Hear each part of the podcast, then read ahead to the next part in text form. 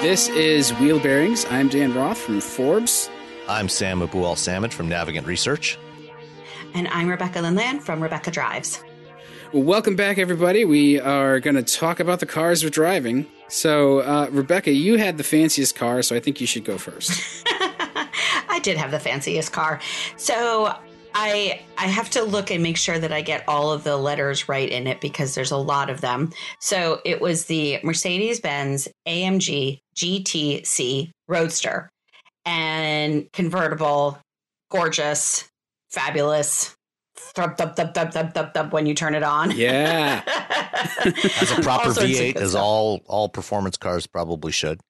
Yes, um, exactly. And I don't know if it's too soon to introduce the word turbo, which has been much abused and maligned this week, but, but, it was. Uh, this one goes for, um, I think it was about $167,000 of happiness. Ooh. And um, I will say that, you know, it's just, it's a beautiful two seater. It was just, it just, in just invites you in and was so fun to drive.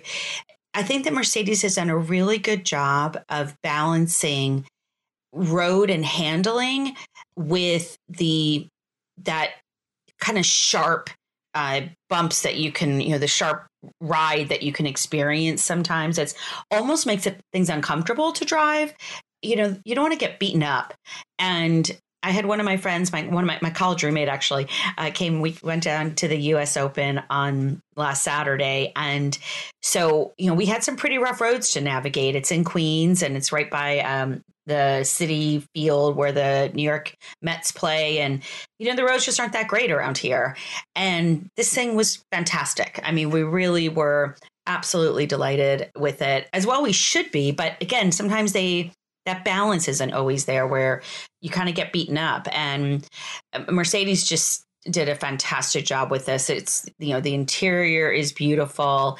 Um, just the the acceleration is everything that you would want in a v8 and it was just it was just so nice.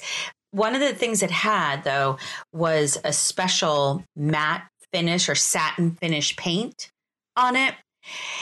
And that was a little tough to manage. Uh, you know, it, it, rained. The car was it, the car was in my driveway, and it rained, and it sat there overnight. And so then the next morning, it had these giant rain stains all over it. And I had to take it to the car wash immediately because you can't drive around like that. And fortunately, did you take the, it through an automatic car wash? I did not take it okay. through an automatic car wash. I, that's I was going to say. So luckily, not, the, not, that you'd admit to anyway. I, right? I did. I did not. I took it to a hand wash uh, because, of course, here in Greenwich. I was going to say they use like fine merino wool uh, exactly. hand mitts. And, yeah.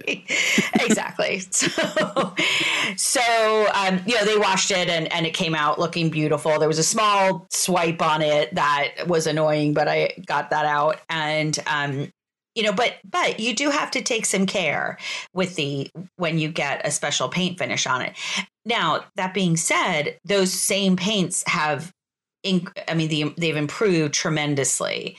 And so, you know, now it's not quite as high maintenance, or actually, it doesn't look as gross and bad as it does when it's, you know, first thing in the morning or covered with dew or something. Um, it did rain again, but I was driving. And so it was able to whisk off. And then when I parked it, it had nothing on it. I mean, it looked like, you know, it was just absolutely perfect, which was interesting. It was a very different experience when the car sits there in the rain versus driving in the rain. Cause my first thought was, oh, well, there goes my, you know, very expensive fancy car wash. But no, it actually just looked absolutely gorgeous.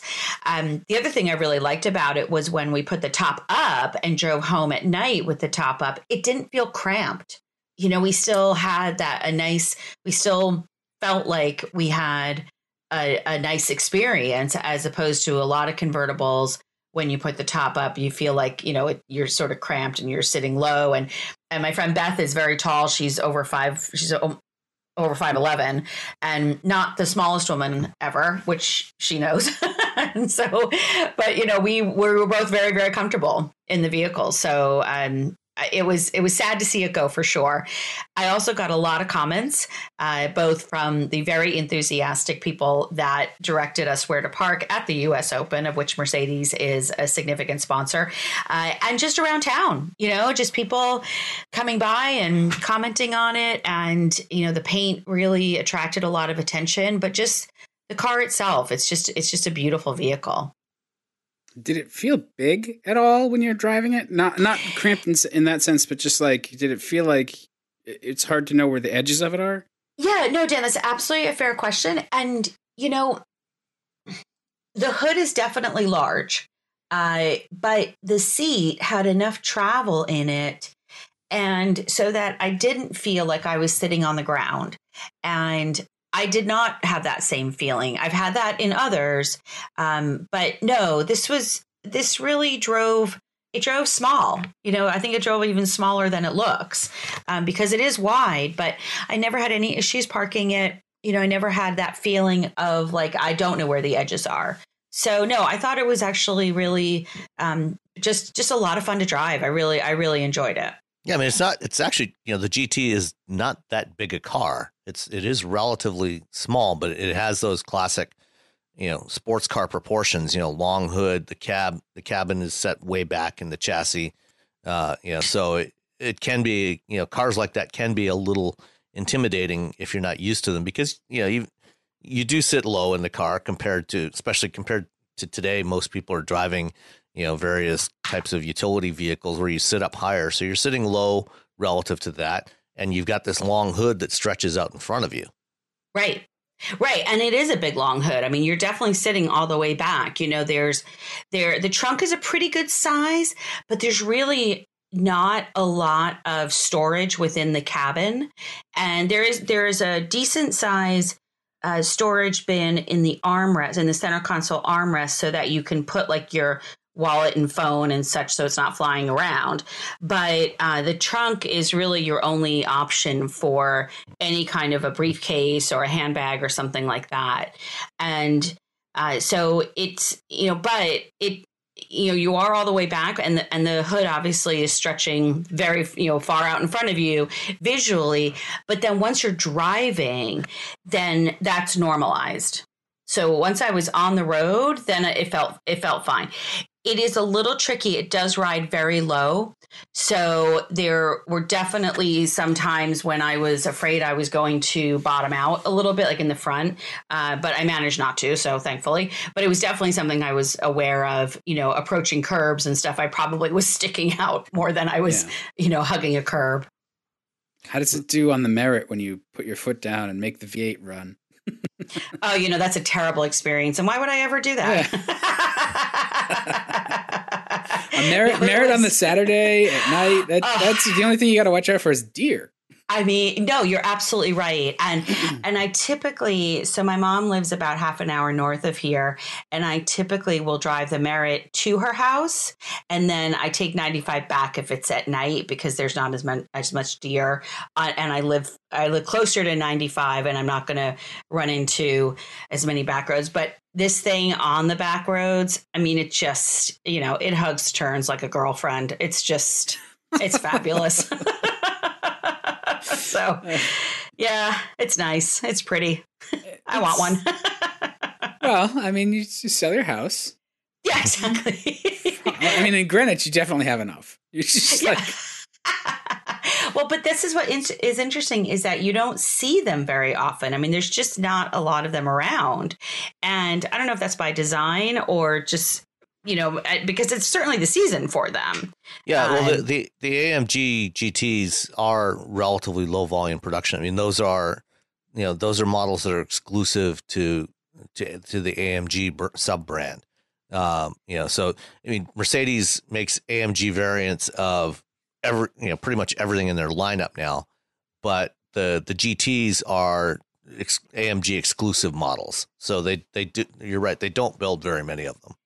Yeah, which which is good. You don't want to see yourself coming and going. You know, just uh, yesterday I was driving around and I passed two Porsche Cayennes identically specced within like within a third of a mile of each other you know, and that's kind of you know what people don't well, want. Cayenne, Cayennes and Range Rovers are the official cars of Greenwich, are they not? I was gonna say like that. That's just like a family wagon. Probably had like three or four snot nosed kids pressed up against the windows oh, on their never, way to. Never, never three or four, only two point five. two point five on their way to um, right the designer dog. That's a high maintenance item yes, too. Yes, exactly. Um, on their on their way to polo practice or water polo. Jesus. hey, Take it easy on water polo. I played water polo. I, I, am sorry. Really? I should have picked something different. Um, on the way to, but not water polo. Just sailing. I don't know. Yeah. Sailing's always a good one to beat up on. So a brief diversion. so I was in San Diego, and they brought in these four four Gen Z kids to talk to us for this conference. And this kid walks in. His name is Judson. He's very cute. So He's Gen Z. tall. so Gen Z. Gen, Judson. Hey, he was named after a supercharger. That's okay. fine. Carry on. He has white blonde hair, tan, and you know, kind of that like Southern California, yo man. I already hate him. Know, totally grooving. and so I I talked to him afterwards. He was so nice. He was actually very well spoken. And he's like, "Well, you know, I found out that like my, you know, water polo team plays that other kid's water polo team." I was just laughing. I tried not to laugh like right in his face because I was like, oh, "Of course you play water polo." Yeah. And then he he rides his skateboard to school sometimes, and they have a special rack for skateboarders. Well, that's cool. I, I, I support that. Yeah, yeah I mean, nothing wrong with like, that. That's Alter- amazing. Alternative transportation. So, I know. I just thought that was so I, awesome. So yeah, I'd, I'd, I'd, rather see a kid riding a riding a skateboard to school than driving an AMG to school. oh, well, then you should stay away from Boston University. so much high. We we digress. We digress. Yeah, so much high priced iron. That, seriously, like as a car spotter, the one of the best things to do is just like chill out near Boston University on on uh, uh, Comm Ave Beacon Street. I forget. Uh, but Comm Ave. Yeah, I mean, you just watch, and they're all they're always all black with super dark tint and like Porsches and GTRs and stuff, and yeah. Uh, anyway, yeah. The, I'll, I'll let my. It's not even jealousy. It's just like, man, I chose poorly. you were just born into the wrong family. I, man. yeah, that's that's true. That's okay. I'm sure they'd, they'd awesome. admit it too. So, but also to balance yeah. off the, the AMG GT, the AMG ABCDFG, whatever you drove. Um, the uh, you, you went out to to San Diego, like you said, and you, you drove the Accord Hybrid for a little bit. I did. I, I drove the Accord Hybrid for a little bit. I, you know, this was just it's it's a such a nice solid sedan, the Accord. I really really enjoy driving the Accord. I always think it's just it's just good reliable transportation and it has a lot of good safety features in it. The hybrid, I was a little disappointed. I think that my um my estimated mileage was was 41, which I think is is well below what they anticipate it was going to be. I think it was supposed to be um in more in the mid 40s. So I don't know. yeah, but know. that's only that was, when you drive it at less than 90 miles an hour. Well, but it feels 80, so good at 110. So doesn't 80 count? no, and, and, and, you're right. I didn't. It's oh, it was 48 is what it's supposed to get, and I got 40 41. Um, I did mostly highway driving in it though, to be fair. So, but um, but you know, it's and and I I don't know if it entitles people to the green sticker. The not, va- not anymore. You have to have, I don't think have so, to have right? a plug in now to get the the HOV lane sticker. Okay. Um, yeah. Yeah. Hybrids getting the HOV lane stickers was back in the, the past decade. Uh, these days, okay. you have to have a plug. Well, and you know what? To be fair, I mean, it doesn't really matter because the the HOV lane is just as crowded as the non HOV lane, so it doesn't really it doesn't make a difference. But uh, you know, for for improved fuel economy, I think it's a good option for people. Uh, and you know, again, it's just it's it's an accord it's just a good solid vehicle it has a lot of room in it it's well thought out i was able to use android auto with no problem at all it hooked up right away um, hilariously and i'm pretty sure i talked about this before it still doesn't recognize yacht rock. Like I can't get it to. oh yeah, some of the um some like of the, the Sirius XM receivers don't have the newer channels. Yeah. Oh no no no! It's it had it. Oh. It's just the voice recognition keeps wanting to go to Sirius XM seven and not seventy. And then, so I I have this whole video uh, recording that I did when I was trying to get the Honda Pilot to to oh. talk to to turn channel to tune to XM70 and I couldn't get it. So I tried it in the Accord and it was the same issue. What if you try 7T versus 7D? I tried everything. I, I, get, I wind up having to enunciate. And that's what annoys me about the voice assistant system. It's like, I don't want to have to learn how to talk to this thing. Yeah, I, no, I, I seriously, I tried everything and it was really comical. But sadly, with the summer gone, so is Yacht Rock. So I bet point. you probably have some of those cassettes and LPs. I probably do. I bet your buddy Elliot probably recorded some of those. I, I was raised right, and yes, he did. yeah. so, um, but yeah, so no, the Accord was was lovely. I'm going to send you a CD with just nothing but Peg on it over and over.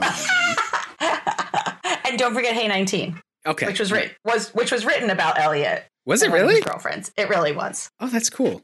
Yeah. yeah. last year, I drove the uh, uh, Accord Hybrid up to Traverse City for the uh, management briefing oh, okay. seminars, and it I, we really enjoyed that one as well. I mean, it, it, it's a great long distance cruiser, and I think we got about 42, 43 miles per gallon with it.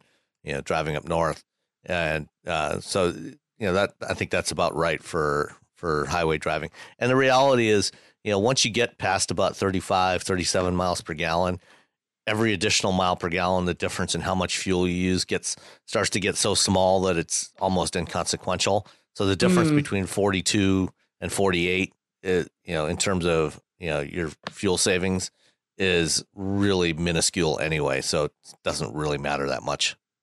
Yeah, and you know what? What I like about the hybrid is that it's not weird. You know, it looks normal. yeah, you know what yeah. I mean. Like, well, it's, it's just yeah, ma- manufacturers are getting away from that. You know that that that the hybrids have to look different thing. You know, er, early on, you know when Toyota was you know selling tons and tons of Priuses, you know everybody thought, well, you know, people only want to buy hybrids if they look different, and right. so they you know they were making hybrids. You know, I mean, Honda did the Insight, you know, specifically to look like a Prius, and you know, Hyundai did the Ioniq, you know, to look like a Prius but um, you know, increasingly that's you know that's no even even Priuses aren't selling that well anymore, and so manufacturers are just are going back to just making them look normal, just putting hybrid powertrains in anything to get the extra fuel economy, and just making them look average. Well, I think too that there there was definitely a Prius effect um,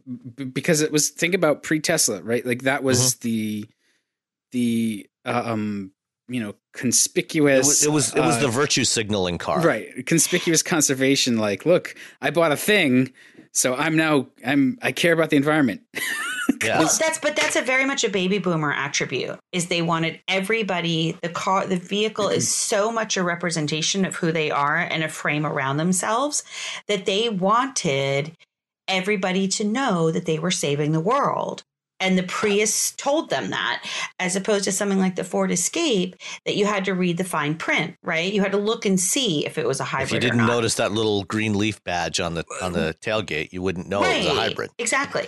But Gen X is very different. They were much more understated. We're much more like, yes, we're saving the world, but we don't need the whole entire yeah, world to know that. I, I don't know if I totally agree with that. I mean, you know, now, you know, that new virtue signaling thing is the Tesla. You know, if you drive a Model S or, or a Model Three, you know that's that's what you know you're you're yeah. using that as a signal, and a lot yeah, of the customers, still, but the especially the three, age, are those are those younger customers. Well, but the younger customers are different, though. It still is. It's still. I don't think that the average age of a Tesla buyer is Gen X. It might be. I don't know. I, I actually I think it probably is, uh, particularly in California you know, yeah, where a lot of a lot of you know Silicon Valley people, a lot of uh, LA people, you know, are those younger customers that are jumping into those things. Yeah, but they're younger though; they're not Gen X. Uh, Gen X is in their well, is in their. I guess I'm, when I said younger, I meant younger than baby boomers.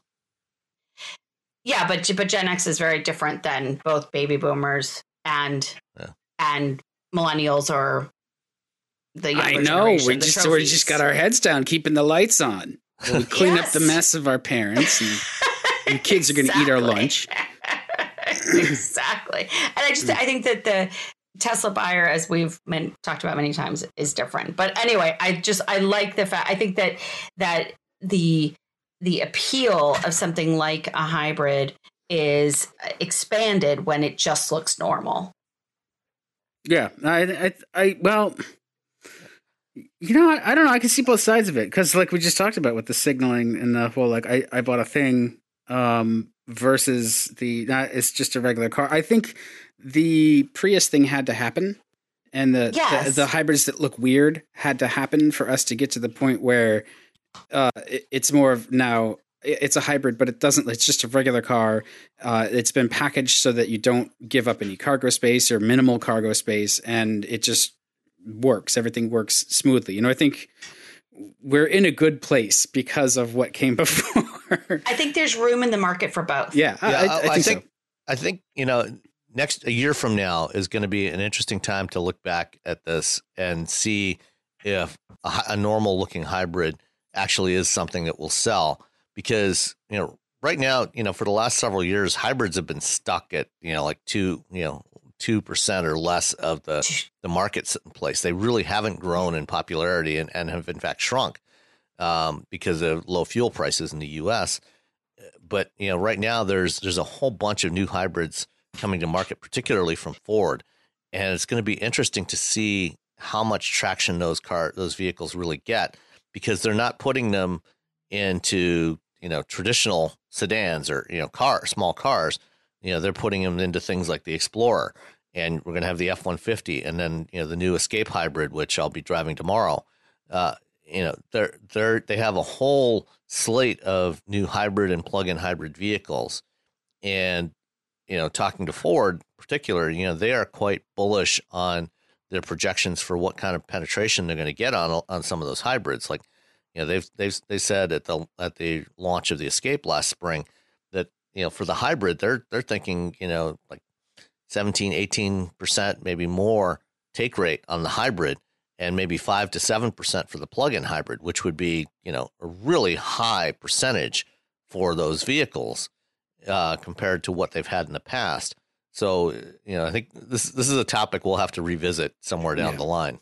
Well, I, it's yeah, going to be sure. it's going to be interesting to see if they can pull it off. I, I wonder if some of the drop off in hybrid is due to people skipping to uh, full EV. So if you have a if you have a hybrid like a plug-in hybrid, do you tout your um, your EV only range uh, as a selling point and the fact that because hybrids were always just a stopgap anyway. Even when Toyota sort of cooked up the Prius initially, they they were taking a much longer view, saying, you know, to get there, this is the first step, and eventually hybrids are not going to be needed.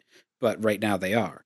Um, so it's kind of we all expected hybrids to to drop off at some point. Um, but I wonder if but it's they just, dropped off long before EVs became mainstream. Yeah, yeah. Well, I, I mean, it's part of it as I think uh, you know. I wonder if the fascination with them has died down a little bit. Um, but I also wonder, you know, I remember years ago when I was with IHS and how we defined a hybrid. It was, you know, we we considered things with stop start to be hybrids too. What? And that's yeah, well, well that's because we were we were again. This was well ten I mean, years ago. Yeah, I mean, and and you know, typically, you know, those you know, there's been more more granularity in that whole spectrum. I mean, there's a spectrum of of high of electrified technologies.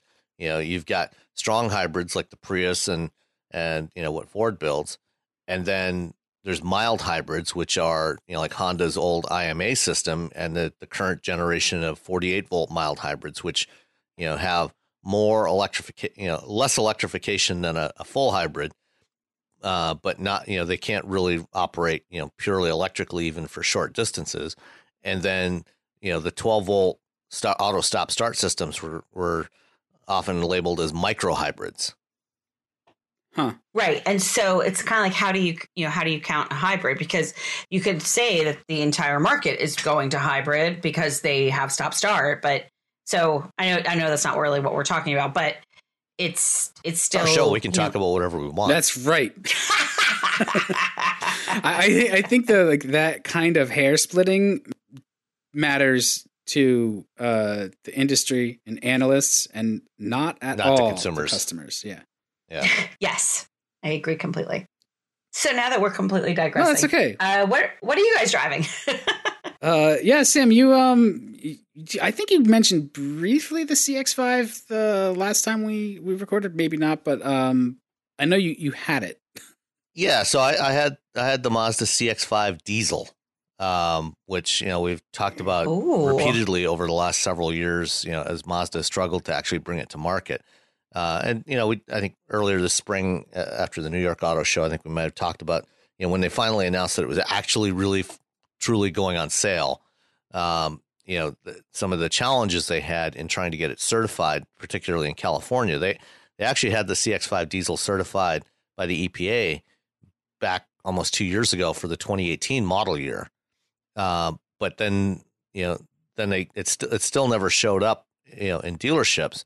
And it turns out that you know that the reason why was they were still going back and forth with the California Air Resources Board on California certification, uh, because you know in the wake of the VW diesel scandal, they wanted you know CARB wanted to make sure that you know it would actually make you know meet emissions requirements for the life cycle of the full, full life cycle of that vehicle, and so they did a lot more testing and you know had to do a lot more to satisfy California that you know that this was in fact you know clean enough to to put on sale.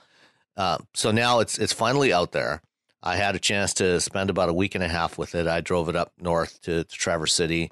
Um, you know, it, it's you know it's got everything we like about the CX5. I mean, you know, we've talked about the CX5 several times in the past. You know, I really like this little vehicle. You know, compact crossover. Um, you know, it's got a really nice interior, It looks great from the outside, drives really well. You know, and you know they've they've added a diesel to it, and the you know the review that I'm that I've been working on for a while now. You know, it's it's the in the the lead. You know, I kind of reference this idea. You know, there's these two bits of common wisdom in business. You know, that it's all about you know location, location, location, and timing being everything. And you know, it's it seems like you know, Mazda may have missed the boat on both of these. You know, because the Mazda is Mazda actually surprisingly enough sells a lot of diesels in Japan. You know, and uh, in the Japanese in their domestic market, over half of CX5 sales are this diesel engine. It's a 2.2 liter diesel. But you know they've they've never previously sold one in North America, and they've been trying to get one to market for the last seven or eight years. And you know they finally have it now, and you know, the question is, is it too late? You know, is it, and you know, is the U.S. market the right place for it in the wake of Dieselgate? Well, the question is, yeah, why? Well, why? You know, uh, two things, couple, uh, several things actually. You know, as we've talked about before, you know, Mazda is trying to move up market, trying to be seen as a more premium brand, and so having a diesel option in there is part of you know that trying to create that perception of being a more premium brand. Um, you know, it's it's not you know necessarily a mainstream product. You know, a diesel engine these days. Um, and you know the the other component of it uh, for for Mazda, you know, is also trying to um, improving the the towing capability of the vehicle and and just trying to you know improve the the drivability you know just trying to make it more appealing to at least to a certain segment of buyers. And you know, I'm not sure how big that segment is anymore in the U.S. market. You know, I think Mazda acknowledges they don't expect to sell a huge number of these things. You know, probably no more than a few thousand uh, at best, uh, maybe less than that. But you know, they they've got it developed, and they decide what the hell, let's put it on the market and see what happens. Um, you know, so as diesels go, this is this is a great diesel. You know, it's it, the Skyactiv D, you know, is unusual compared to most diesels in that uh, it has a relatively low compression ratio. It's only 14 to 1, whereas their their gas Skyactiv engines are like 13 to 1 now.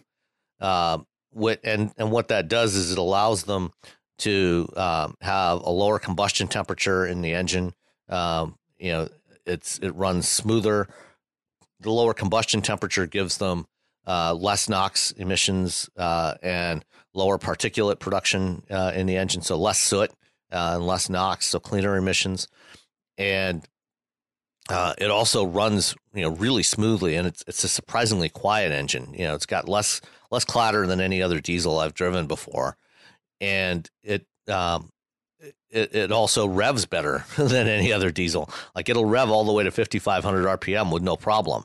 Yeah, and they're the 2.5 liter turbo gas engine. You know, in the last CX5 I drove, that's only got a 6,300 RPM redline. So you know, it it feels you know more like you know more like a, a, gas engine in a lot of respects. Although it's got a lot of you know it's got all that low end torque you expect of a diesel engine. So you know the fuel economy you know, when the EPA numbers came out a couple of years ago, the fuel economy wasn't outstanding. You know, it was okay. Uh, I think the um, it, it's rated at 28 miles per gallon combined, uh, which is not that exciting. You know, especially when you can go out and buy you know a, a RAV4 hybrid. You know, that gets in the mid 30s or something like that. I think now. Um, you know, there's a Honda uh, CRV hybrid that's coming soon. Uh, there's very, you know, and of course the Escape hybrid that's that's uh, that's coming out. So the that 31 miles or the 28 miles per gallon doesn't seem that impressive. I actually averaged about 31 miles per gallon over the week and a half I drove it. Um, you know, so I beat it by by quite a bit. That seems like an uh, awful lot of effort to get 31 miles per gallon, though. Like that, I know is. that's what I was thinking yeah. too. And you know the the towing capability of it of the CX5 went from um, 1500 pounds to 3500 pounds. And, you know, if you're, if you're going to tow, you know, a diesel is definitely a better one to do it with than, you know, a turbo gas engine. You're going to have a lot less sure. fall off in fuel economy with, with that.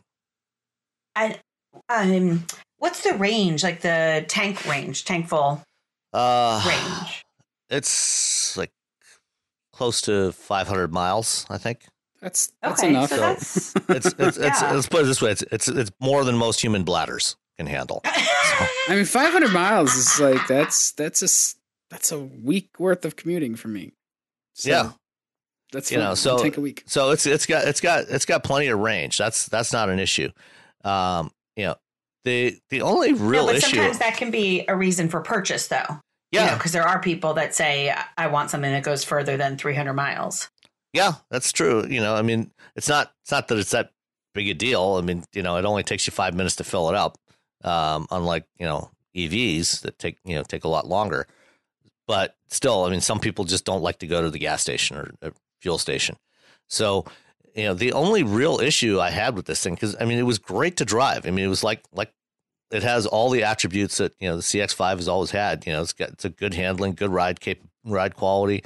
Um, you know, it it the diesel only comes on the signature uh, trim level, which is their top trim level. Which, as we talked about before, you know, earlier this year, you and I, Rebecca, both drove the the turbo uh, gas uh, signature edition, which was like thirty seven thousand dollars. The yeah, the, di- is, the diesel still. You know, only comes you know on the signature, which is fully loaded with all, pretty much every available option, all wheel drive, forty one thousand dollars to start. and the one I drove uh, actually well it has almost all the options. The one I had had pretty much everything on it. Came to almost forty four thousand delivered, which is a lot. Um, yeah, you know, but I guess you know if you were to compare it, you know, with something like say a BMW X3 um, or you know a, a Mercedes GLC, you know, it's going to be in the same ballpark as those. Yeah, but you know, and I, Mazda is not one of those brands. They have work to do. It's to not. It's not one of those brands. But you know, if you take away the labels and you know you just compare it, you know, head to head, there's not really that much to distinguish them. You know, I mean, it, it certainly has the look. You know, it has the the style to be considered a premium brand. Although a lot of mainstream brands, like the new Escape, you know, also have that you know similar style. Um, you know, I guess you know the question is: is, that, you know, is any vehicle of this class or segment really worth that much money? And you know, I mean, if if if what you're considering, you know, is like an Audi Q3 or a GLC, you know, or or an X3, you know, I'm I'm inclined to say that you know I would certainly consider this in that segment, even though we haven't traditionally considered Mazda in that segment. I mean, the idea of of looking at Mazda as a more premium brand you know, is increasingly feels credible to me. You know, would I would I personally spend 44 grand on this or on any other similar vehicle from from a German brand? Probably not. I mean, let's be honest though. Would but, you personally spend 44 grand on any vehicle? Uh, it depends on the vehicle. Okay. Um, I mean, uh, you know, uh, that Mustang, uh, the GT350. I've, I've, I've, I have never personally spent right. that much money on a car. Um, but you know, I, I, wouldn't entirely rule it out. I would say, you know what? I if I, I can get a GT350 for 44 grand, I would definitely. Absolutely, that's what I'm saying, right? That's a pretty good deal. I think in today's dollars, I think I probably have because I bought an X3 uh, in like 2004. That was probably in the mid to mid 30s, mid to high, like 37, 38. Yeah. So I have, but it was a BMW. It was an X3 and it was really nice. oh, and that X. So this Mazda. Yeah. I mean, I, I think I mean, the, the Mazda is going to be contemporary much Mazda, that... nicer than that X3 was. No, it's not. I loved my. No, X3. I, am not. I'm not I, saying anything bad about that first generation X3, mind you. But no, it was a second generation. It was a second gen. Okay. So maybe it was a little bit later.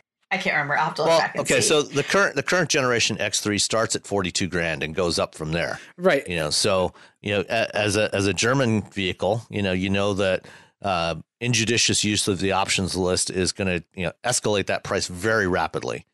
Right. I got mine was a middle trim level, yeah. so it wasn't crazy. But I mean, if, if you wanted an X3 would, equipped like this, like this Mazda was, I mean, you're probably looking you know well over 50 grand well, yeah, I mean, but I would, but I would. Um, one of the things I was thinking about while you were talking, not that I wasn't listening with, I was completely, um, was residual value and resale value, and that, and I don't know where Mazda stands on that. I'm happy to reach out to uh, my former colleagues at KBB and find out, but I think that might be an interesting look as well to to see is Mazda you know, have we seen an increase in their residual values, um, even as a percentage of original cost and such? So that might be yeah, that, that would be to interesting see. to find out. You know, if you could if you could ask uh, somebody there yeah. about that, you know, because like I, said, I mean, just you know, doing a straight up comparison. You know, while as I said, we you know we haven't traditionally considered Mazda as you know one of those premium brands. You know, when you comp- compare, you know, the way they they look, the way they're built, and the way they perform you know, I think that there there's a lot to say. It's it's not unreasonable to say that they are competitive with those premium brands. Um, you know, but then again, you know, so are a lot of other main, you know, traditional mainstream brands are increasingly competitive with those premium brands. You know, and even though it has gotten more expensive, it's still, you know, a better value than you know going with one of the, the right. German brands. It's well, it's, this, it's loaded stage. at that point. So yeah. there's it's loaded at the point where they start. And yeah, I think you're right, Rebecca. Residual value is probably an area where they they can't compete right now. But Mazda's got to do something because they're still a independent brand, and if they want to stay independent, they've got to find their niche and you know, styling wise, equipment wise, the the way the cars look and feel, I, I think they're they're onto something. We'll we'll see if it sticks, I suppose, because uh, everybody's still gonna scrunch up their nose for the next couple of years with the thought of paying fifty thousand dollars for a Mazda or forty something thousand dollars for a Mazda. Uh, that that's still we we've got to learn to accept that, and it's not it's that's the fully loaded model too. Like it's not like you can't get a CX5 for less. Right. No, for sure. Yeah. So I'll reach out and see what I can find out in the next week or so. All right. All right. Great. And then um, the other car I've had more recently since I came back from California when we when we last recorded. Oh, and one one uh, one note about the, our our last uh, recording. You know, when I was in in California and I had the uh, the Lincoln Navigator, um, just a couple of hours before heading to the airport uh, to uh, to head home, I was in San Francisco. I was meeting up with Ed Niedermeyer and a few other folks uh, in San Francisco. And broad daylight, parked on a busy street in San Francisco at a parking meter. And uh, while I was uh, sitting there uh, having a drink with uh, with Ed and, and, a few other people, uh, I got a call. turns out somebody had found my backpack a few miles away. Um, and um, I went out to check the navigator, and you know it was parked across the street, and the the right rear quarter window on it was smashed.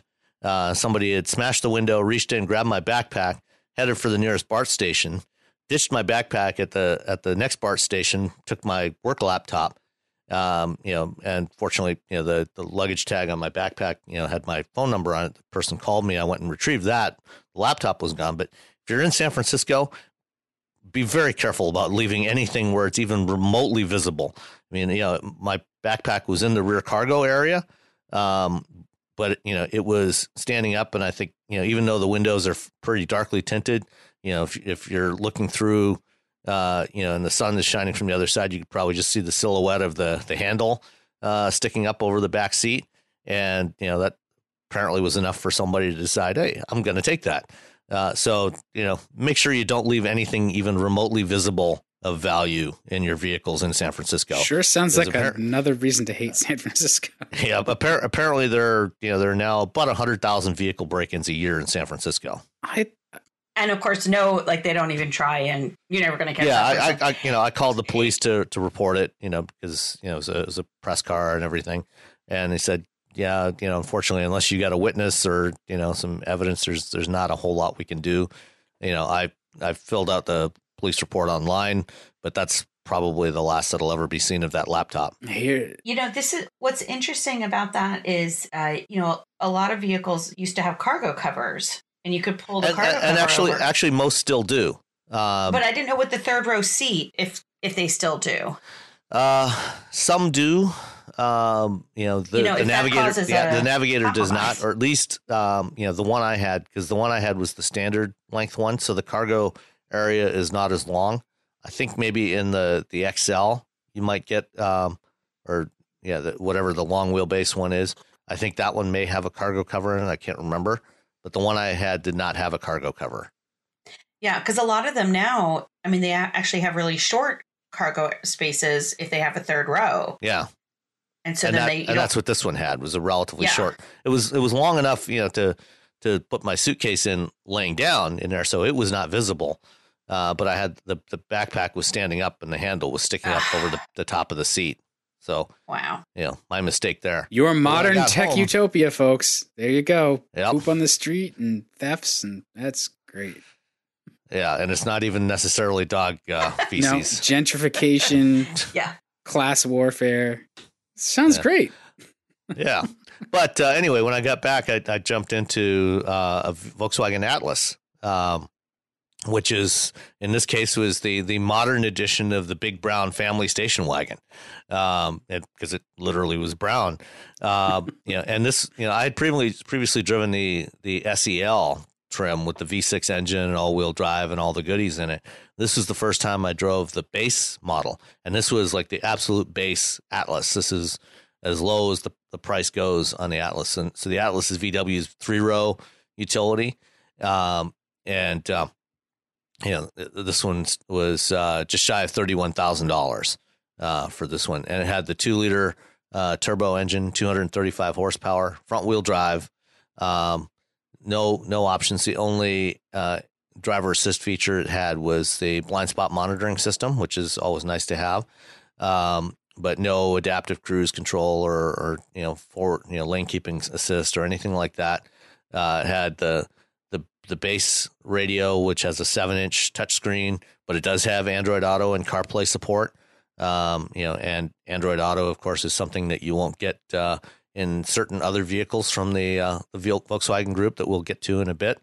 Uh, but uh, uh, you know, it it's actually a surprisingly nice vehicle. It's it's it's a it's a really roomy vehicle for one thing. I mean, you know, if you've got um, you know, if you've got three or more kids, you know, that you're hauling around, um, and the designer you know, dog. While, the high, the yeah, while, while, while I while I still think a minivan is always a better choice than an SUV if you're hauling kids, um, you know if you if you must, you know then you know there's a lot of room in this thing, even in that third row seat, and plenty of cargo space, um, and you know it's it's a pretty it's a nice vehicle to drive around in. You know it's not as luxurious feeling. Um, you know, certainly doesn't feel as premium as that CX5 did uh, in terms of materials. You know, it was mostly hard plastics in there, but it wasn't.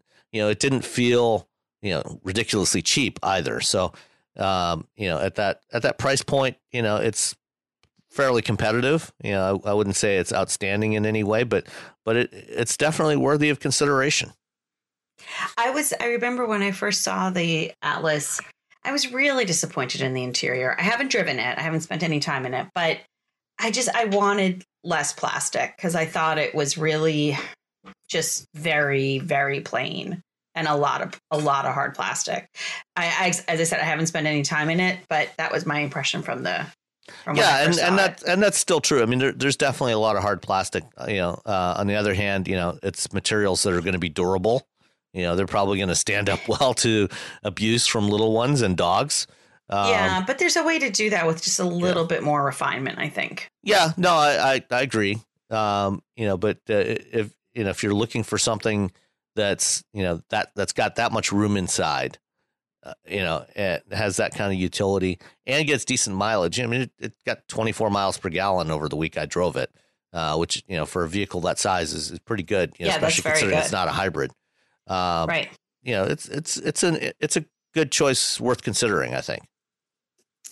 Yeah, I think so too. I mean, I, I I think it's I like that size for the brand a lot, uh, and you know I think it's it's very it's an appealing size of vehicle for families. I just and I like the styling of it a lot. I think it looks really sharp. Mm-hmm. Um, but again, I just I wanted to I, I wanted just a little bit more refinement. It just looked a little bit cheap for me. Um, but hopefully, I'll get it sometime soon in the fleet, and I can take well, it. I, I was going to say, I think that that uh, even in premium trims, there's that basic level of I don't want to say Volkswagen plastic plasticiness, but um, they have a, a their design ethos is a little bit uh spare or sparse or uh you know i it's spartan yeah i, I think in yeah. in the nicer trims they use nicer materials and they they they dress it up a little bit but there's still like it's it's built on this foundation of uh very price consciousness um very much like the passat that we have now, you know yeah well and, and i think that's that's particularly true of the models they sell in North America yeah. now. Yeah. You know, um, you know, the Passat, you know, well, the Passat and the Atlas are both built in Chattanooga. They're built on the same assembly yeah. line in Chattanooga. Uh, you know, and the, you know, the, the Jetta, you know, when, um, I think is a little bit nicer, you know, in terms of its materials. Certainly earlier this decade when the, the previous generation Jetta debuted, it did have more of that hard plastic Spartan. Yeah, it, it was kind of like driving around inside a gallon milk jug. yeah, the, you know, with the current generation Jetta, they've definitely up, so upgraded that. Yeah. Uh, but uh, yeah, and you know, the Jetta that we had, you know, our 2010 Jetta was actually really nice. You know, for for a long time, VWs, you know, had that you know more premium looking interior, but they were also a little pricier. The long you know, shadow they, of Ferdinand Piëch. yeah, you know, I mean, it was it was that that same kind of more premium feel that you get in a Mazda today. I mean, if you want that kind of feel that that you had in VWs, you know, ten or twenty years ago, you know, the the brand to go to now is Mazda.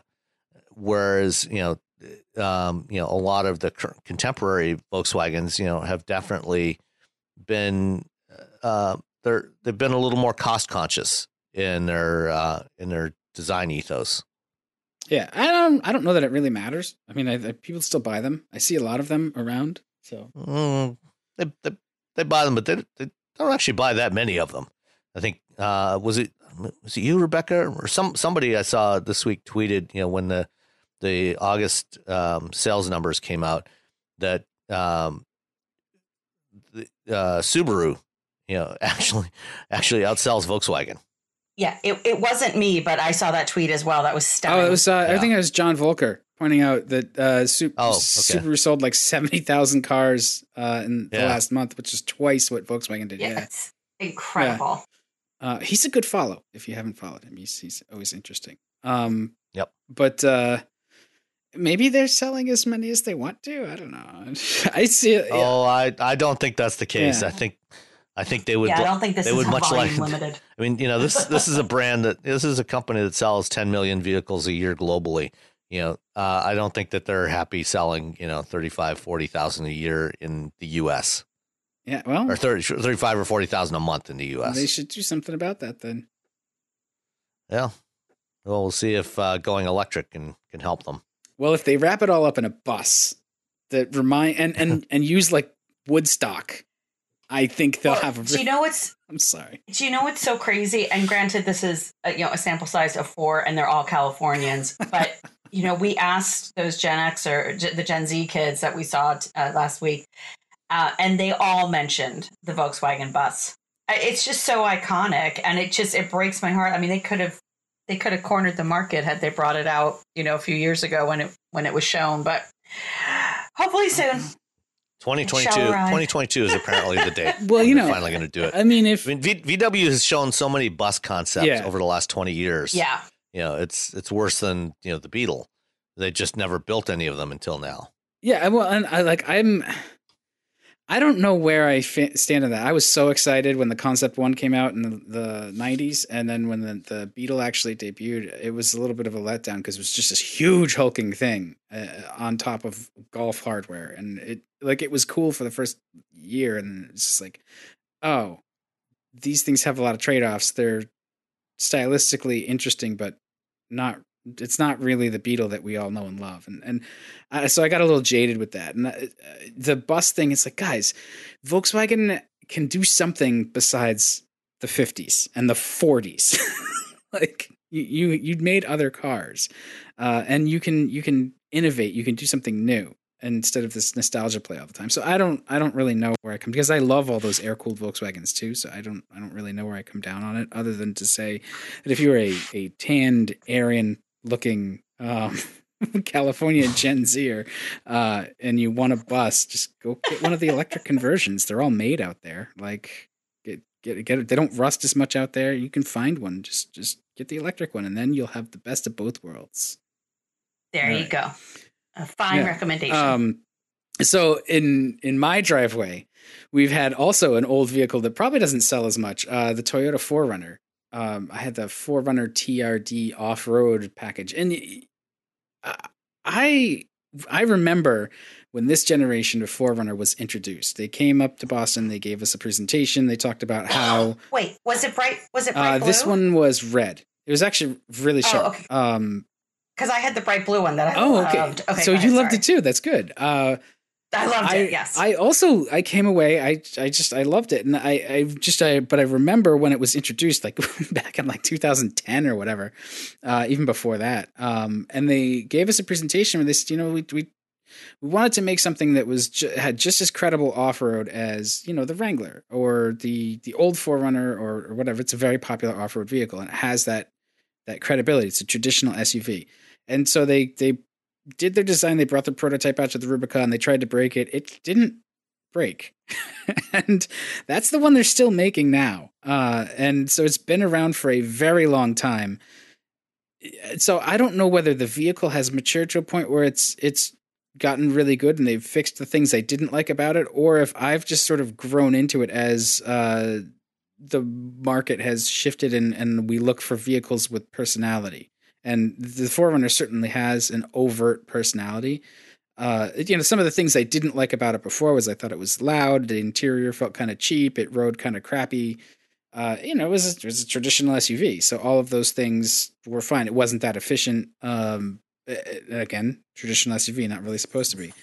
Uh, but this latest go around, uh, and part of it is probably the TRD off road trim, but it was it was quiet inside, or quiet enough. You know, it was it was comfortable. It it rode with some discipline. It rode pretty well. There's still a little bit of numbness in the steering because of the, the tires and the fact that it's it's an SUV.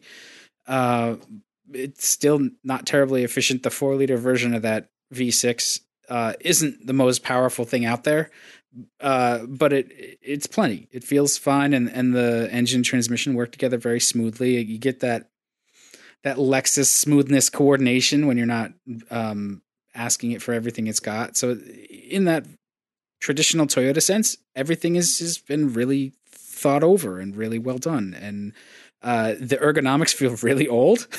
the the nav system is especially cumbersome because it's got this tiny screen and it's it's just it's an old system. It's an old vehicle, so I'm assuming they can't really update a ton. But I actually loved the fact that it's got huge buttons and switches and knobs that you can operate even in the winter when it's cold and you've got gloves on. You can make it make it all work. Um, it it just I, I really enjoyed driving it, and I took it mildly off road where it rode like a cloud over everything. It was it was delightful. Um, so yeah, I I think there's there's really there's not too many choices for a four door traditional frame based SUV. It's like this and the uh, the Wrangler Unlimited, and I would pick the 4Runner in a heartbeat over the Wrangler. It's just that yeah. much more refined. I I echo everything that you said, even about the entertainment system as well. And there was, uh, and I'm I apologize. I, I had it over July 4th, and I I'm I guess I must have had something else as well. But I drove it all the way up to Boston and back, which is, you know, quite a distance. On crappy roads. on crappy roads. but I mean, I, you know, I loved it. I mean, I think I drove up on the third and came back on the fifth. And so it was a lot of driving, you know, in a relatively short amount of time. And it was fantastic. And I just, there were so many good things about it. Uh, the, the other people that should consider this vehicle are those with or wanting the Nissan Xterra because I think it has a lot of that same, you know, that that same feel to it um, that isn't available today. There's just there's not a lot of vehicles like this on the road anymore. You know, it new, it's a still classic new. body on frame SUV. It is. It, but you know, absolutely, it, it's a classic body on frame. But it right. That's what I was going like to say. That, it drives. Though. It's it feels quite solid. It doesn't have a lot of, and it's part of it is because it's a, a short wheelbase, so it doesn't do a lot of that that winding mm-hmm. up that it, you can even even now pickups you can feel them sort of you can feel the torsion this doesn't do it. It's, it's very rigid. It's very stiff, um, in, in a good way. Uh, and yeah, I mean, I, I think that I, I was just driving it around like, God, can you put a plow in this thing? It's great. it's like it's just, just just like it's that traditional SUV that that. I just I love the authenticity yeah. of it. That's what it, it's not anything it pretends to be otherwise. And while you know the infotainment system and stuff is definitely dated, it's not why you buy this vehicle and I just I thought the roominess of it was really impressive. Um, we got two large uh, armchairs, like the traditional sort of Pottery Barn esque with the big fat arms. Uh, we got two of those in the back and a ton of other stuff. I'll try and dig out the pictures because I'm pretty sure I took some pictures of it. Uh, and it was just, it was awesome. Yeah. It was great. I loved I, it. I quite liked it a lot. I mean, the cargo space is really good. Uh, there are annoyances. It, it there's still some of that cheap plastic. Certainly, uh, the the top of the dash is, feels a little cheap. But in once they dress it up, it you know maybe this is what we are talking about too with the Atlas. Like once they dress it up, it becomes acceptable, but also like you know what you're buying when you buy this. No nobody buys this without understanding that you're buying a, a piece of like serious hardware that has you know yes. capabilities. It has a manual transfer case for crying out loud. like, um, exactly. It's it, it, the inverter. It has a 400 watt inverter that makes AC power, which is great, but it's all the way back in the cargo hold. So if you if you want it up in the, the second row or the first row to to power a device, get your extension cord. Um, and its USB ports are not high current USB ports. So it sort of like made my phone discharge slower. but it would not charge my phone and and so that's that's an issue with the modern sort of power hungry devices those those couple of things but you can solve them and again like you know it's if you have an active lifestyle that's where you yeah. get a you, you go you go get a, a good Anker uh, charger and plug it into that inverter yeah, oh there's a and there's a bunch of 12 volt uh, outlets all around too so you can get one of the little Anker uh, chargers that go into the 12 volt outlet too. I mean, it's a it's a it's a great traditional SUV if you if you want to do something you know active and put put you know kayaks on the top and tow something. It, this this is one that will do just about all of those traditional SUV things. And it's really yeah. one of the few left. So. Uh, um, like I actually didn't have that issue with my with charging my phone. Well, maybe your phone doesn't have the beat up crappy battery that my I don't know, but I don't I don't recall having that issue. I do recall though getting a lot again like a lot of thumbs up from I had it up in Manchester by the Sea. oh yeah, the town is a lot happier. the town is a lot happier than than the movie implies. uh, yeah, the North Shore. You know, I, I no, the North Shore. I but oh my gosh, I brought that thing to Gloucester, and Gloucester? I, I was going to get a. You took it to Gloucester? Like, yeah. I took it to Gloucester. uh, but no, it, it's it it is. It's just it's one of those great, authentic, body on frame. I can do anything kinds of vehicles, but very well behaved off road. Did not, you know, drove smaller than it looks. Yeah. I and and as I said, like so, my my brother in law has an Xterra that's going to die at some point in time, and he's no, like, "I'm not. getting this next." No, it's not. no, I don't. I, I, think those things live forever. well, I said at some point. the time. owners. I didn't say the next. You know, owners tend to be very committed it's, to. It's ten years old.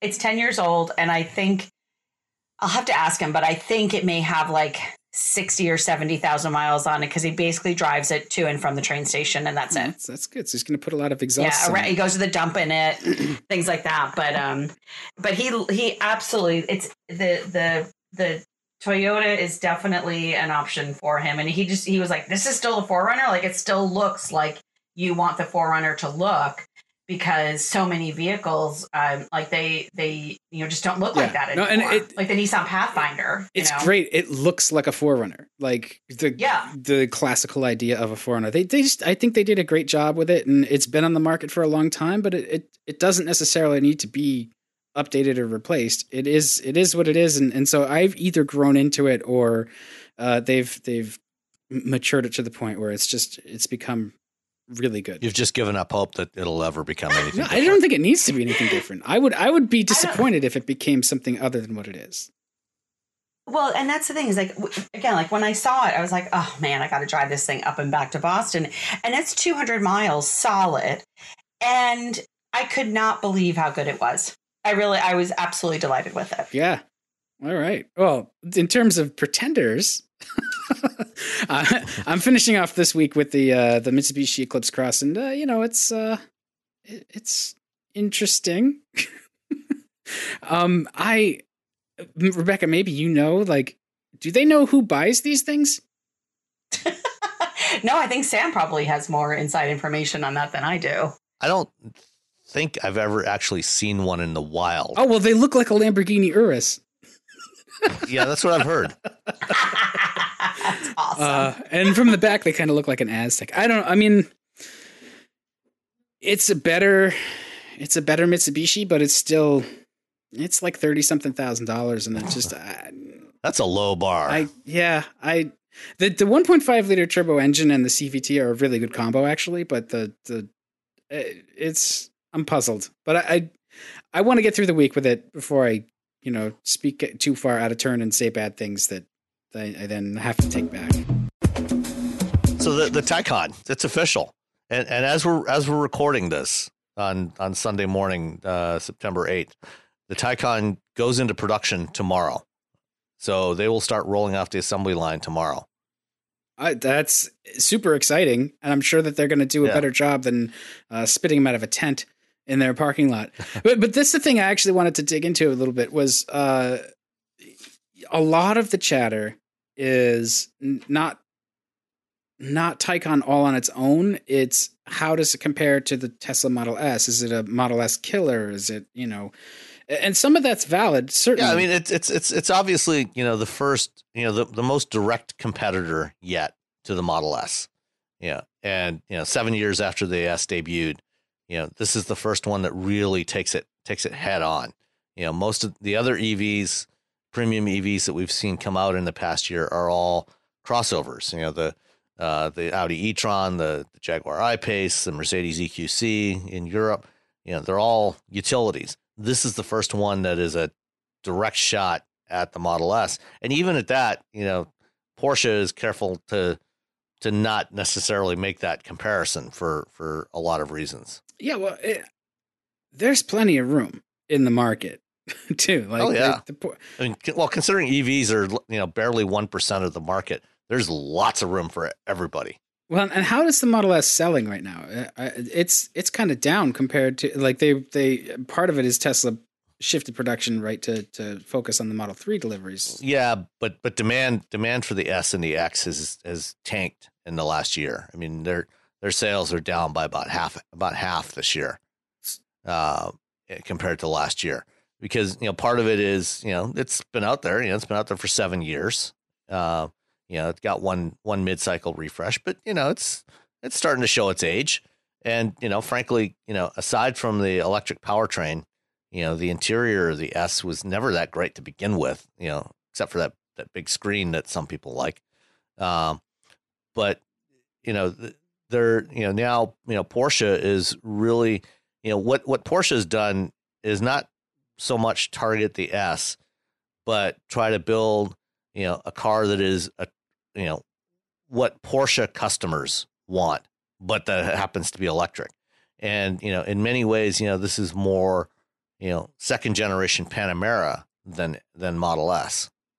Yeah, well, and I think that's that's the key is this is an electric eh, Porsche, and it has been designed and engineered to be a Porsche. And so, like reading through the details, it's it's um, there's a lot of just really innovative thinking and very careful design and engineering that went into this car. So it's you know the high points are are pretty high. You know I'm I'm impressed with a lot of those details.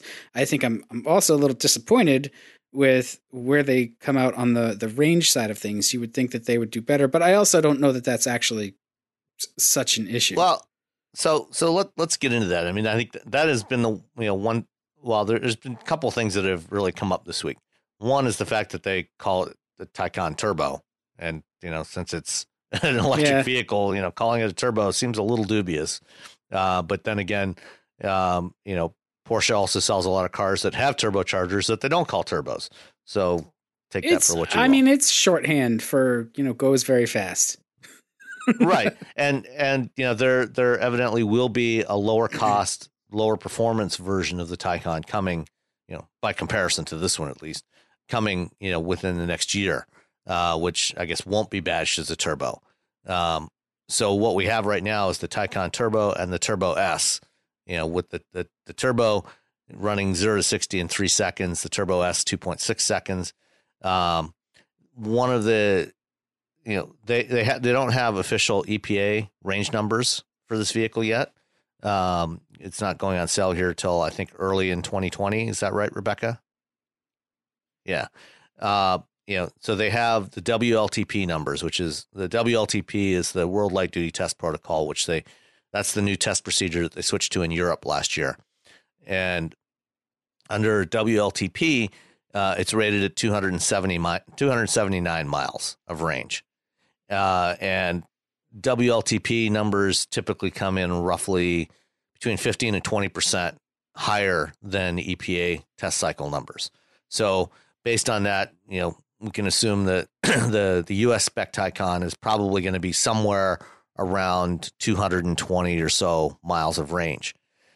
The current long range Model S is rated at 370 miles. But there's some important caveats to consider there. I actually had a, a chat with Dan Edmunds uh, from Edmunds.com, and despite his last name, he's not the owner or founder of Edmunds.com. Um, but he's he's uh, the technical director there. And he, over the last several years, Dan's done a lot of testing on Teslas, you know, on all the all the different variants of the S and the X and the Model Three. And uh, we had a, a, chat the other day about this, and I think he's going to be coming out with uh, with with some more detailed stuff. You know, he's he's he's telling me he's going to be going through some of his data that he's collected over the last several years. But um, you know, I think something that's important to consider. And if you look at the, you know, some of the Tesla forums and stuff like that, you know, a lot of Tesla drivers don't actually, you know, achieve the numbers that are on the EPA label. And, um, you know, one of, you know, one of the, one of the things to keep in mind about Porsche is they tend to err on the conservative side with the numbers that they publish, whether it's acceleration numbers or fuel economy or, or, you know, probably in this case, uh, electric range. Uh, and so, you know, in, in all likelihood, you know, the production Taycan will probably be able to do better than 220.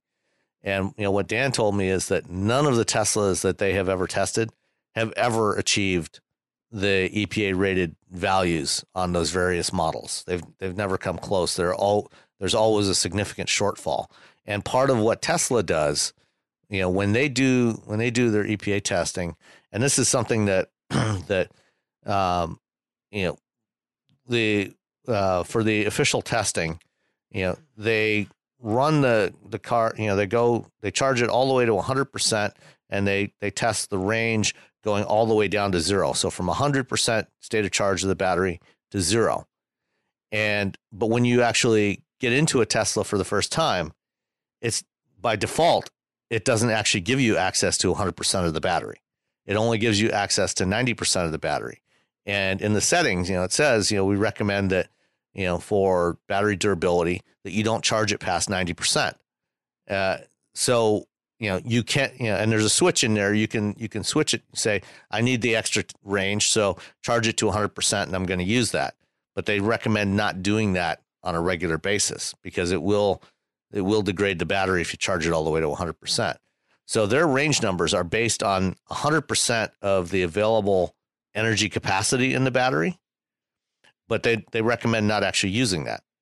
Porsche, on the other hand, like Audi, uh, you know, with the e-tron, does not even give you access to that full 100%. So you've got a 93 kilowatt hour battery in the Taycan, but they only give you access to 90% of that. And then there's no way to get it to 100%. So by default, your range is going to be at least 10% less than what might be theoretically possible. Well, and the same is true, you know, with it with a Tesla. But on the other hand, uh, the the Porsche can handle repeated hard use. You know, the the repeated acceleration oh, yeah. runs, the Nurburgring well, that, lap, like all of those things are it. It's a Porsche. you know. Yeah, and and and that's you know, and that's that. I think that's a key component for anybody that's actually interested in you know a high end electric vehicle. You know, for its performance capabilities you know the the Model S, you know, will give you you know great zero to sixty numbers. You know, it'll it'll run a quarter mile as fast as almost anything in the world, any almost any production car in the world. But it'll do it once, maybe twice, and then the motors start to overheat, and it starts to and the bat and the power electronics start to overheat, and you start to lose performance, and you have to let it sit and cool down for a while before you get that performance back again uh, and it's never been a great handling car either. Um, you know, a couple years ago, um, you know, car and driver readers complained when uh, car and driver didn't include the Model S in their lightning lap competition at, at VIR. And, you know, so the following year, uh, they took the, the Model S and they actually tried to run a lap and, you know, to show why they didn't include it because, you know, about halfway around the lap and VIR is about a three and a half mile track about halfway around, you know, it went into power reduction mode. You know, so like two minutes into driving this thing, or less than two minutes into driving this thing, it reduced the power, and its lap time was just terrible because you know the half, the last half of the lap, you know, it had like fifty percent less power than when it started the lap. Um, for Porsche, you know, that was not an acceptable uh, outcome. And so, you know, they're they're very aggressive on cooling the motors, cooling the battery, cooling the electronics, um, and making sure you know they designed everything so that it drives like a Porsche. So for you know, they took it to the Nurburgring and they uh, ran it there uh, and recorded a, a, record, you know, a new record lap time for a four door EV in uh, seven minutes forty two seconds. Um, they also did um, zero to 120 mile an hour or zero to 200 kilometer per hour, which is about 124 miles an hour sprints, um, 26 in a row. And from the first one to the last one, they only lost seven tenths of a second, going from zero to 124 miles an hour. Incredible. 26 in a row. But aren't we going to see a Tesla on Nurburgring shortly? um, tomorrow. Probably not, um, because apparently, you know, the day after the Taycan reveal, uh, Elon tweeted out that you know the Model S is going to the Nurburgring next week. Well, um, turns out Car- uh, Road and Track called uh, the Nurburgring to find out what day they were going to do it, and they said we have no idea because they haven't actually booked any time to to set a record lap time. You have to book exclusive time on the track, and they said we're booked out for the rest of the year. So we're it's you know, typically about a year wait anyway, yeah. but, uh, unless you have the consort, unless you're part of the consortium, right? And so, um, you know, they they haven't booked any time, any Nurburgring time. So I don't know when. You know, they're certainly not going to be, almost certainly not going to be able to do it this week, unless they convince somebody else to give up their time slot this week. Um, so we'll we'll see. I, I would not expect to actually see uh, the Model S, you know, going for a, a lap record uh, anytime in the foreseeable future. So, um, Sam, have they made modifications to the vehicle so that they don't lose time? Uh, they don't, don't lose power like Tesla? they did. Yes. Tesla. Um, on the Model S, no, they haven't. On the Model Three, um, you know, it does have some some more aggressive thermal management. Um, they switched from an AC induction from the Model S originally had uh, both two AC induction motors front and rear, um, and they switched to using um, the per- permanent magnet motor on the front axle um, that that is from the Model Three. The Model Three also uses a mix of an AC induction and permanent magnet. The AC induction motors, while they're very efficient and they're they're lower cost and don't use any rare earth materials, they also tend to heat up more. And so they, they run into the heat problem. Yeah, I was surprised to, to read that detail where they use permanent magnet motors because they're just.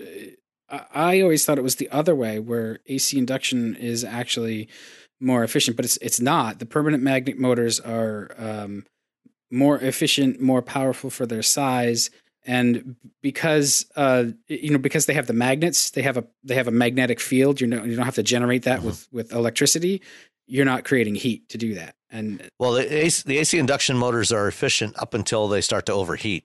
Then the efficiency drops off. Oh, I see. With and the permanent magnet will just take it. yes, yeah. permanent magnet motor will just keep going. Yeah. It doesn't care. Um, and so Porsche did a lot of interesting things. You know, so they've got you know two permanent magnet motors. The rear one, you know, most most EVs, you know, they just use a single speed reduction gearbox. Um, you know, just to to take the speed down, you know, from the 12 to 13,000 RPM that a, an electric motor can spin up to down to the speeds that the wheels need. Um, on the Taycan, they have a single speed um, planetary gear set on the front axle.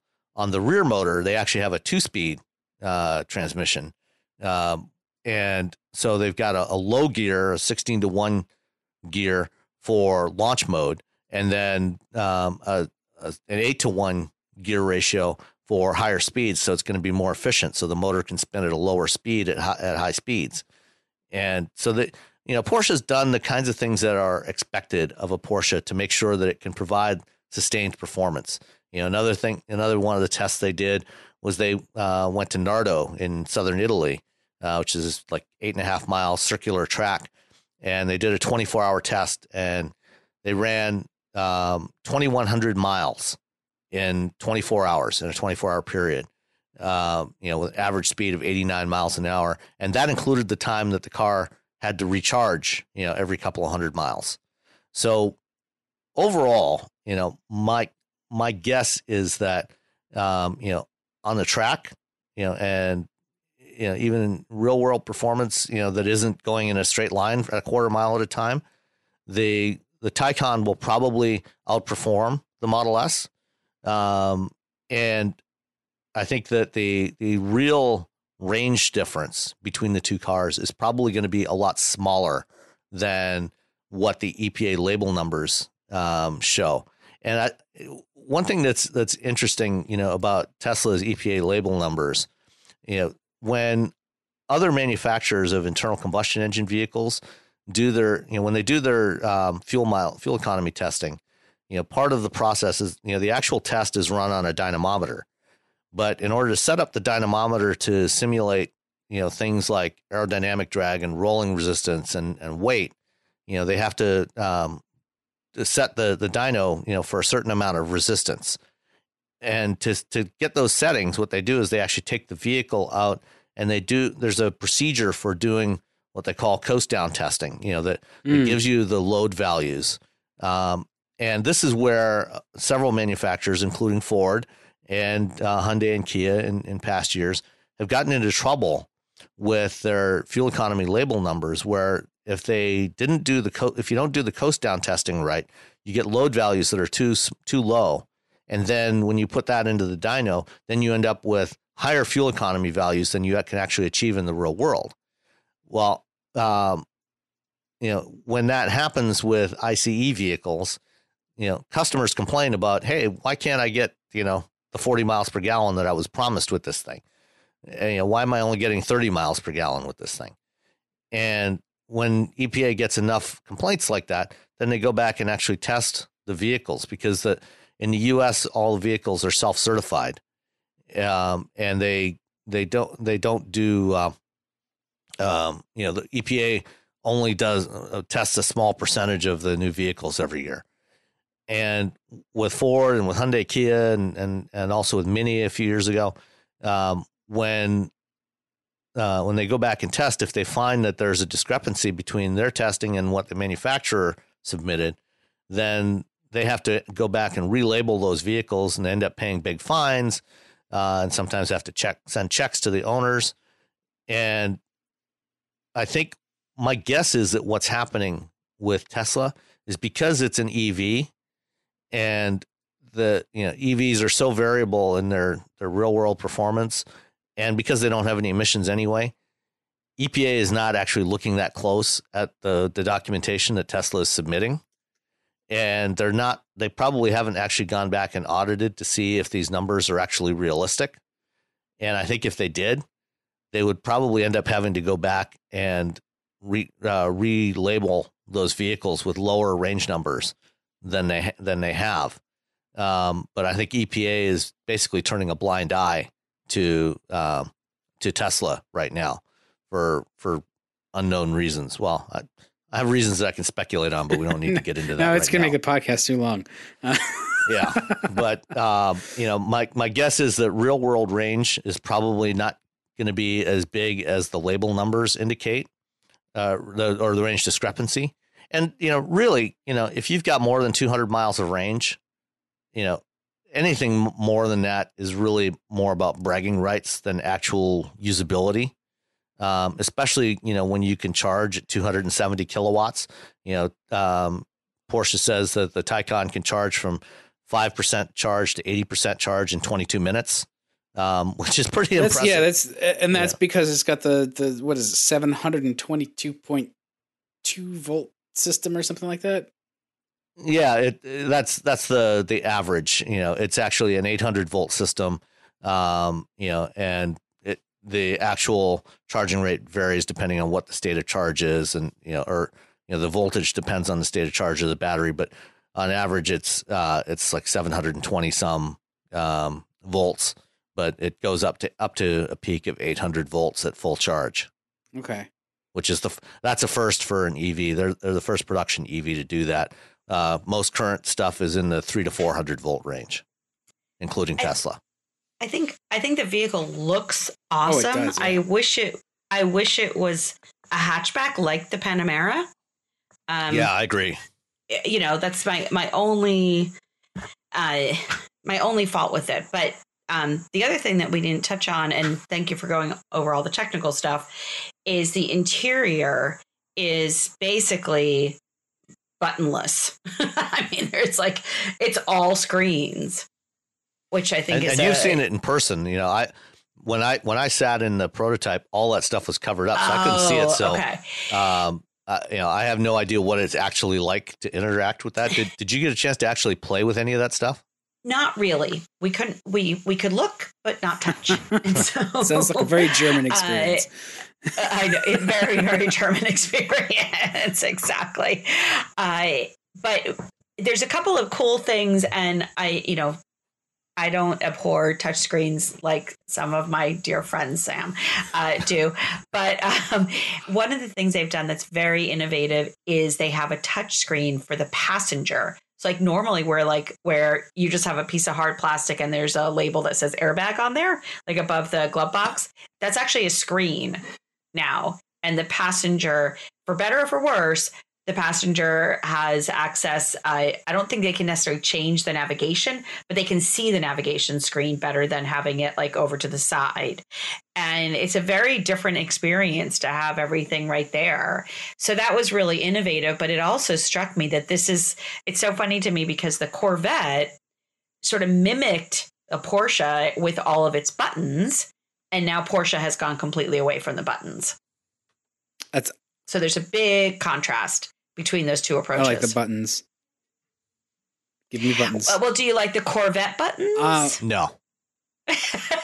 no. You, you know no, what? No. I would like the opportunity to assess that for myself uh, with a Corvette in my driveway. so reserving judgment. I like um, that. But it's just, you know, when I first saw the Corvette, I was like, oh, this is kind of funny because one of the big complaints that a lot of people have about the Porsche interior is that it's all buttons. And it is. I mean, it was very almost overwhelming. Oh, so certainly on the on the Panamera. Oh, yeah. yeah.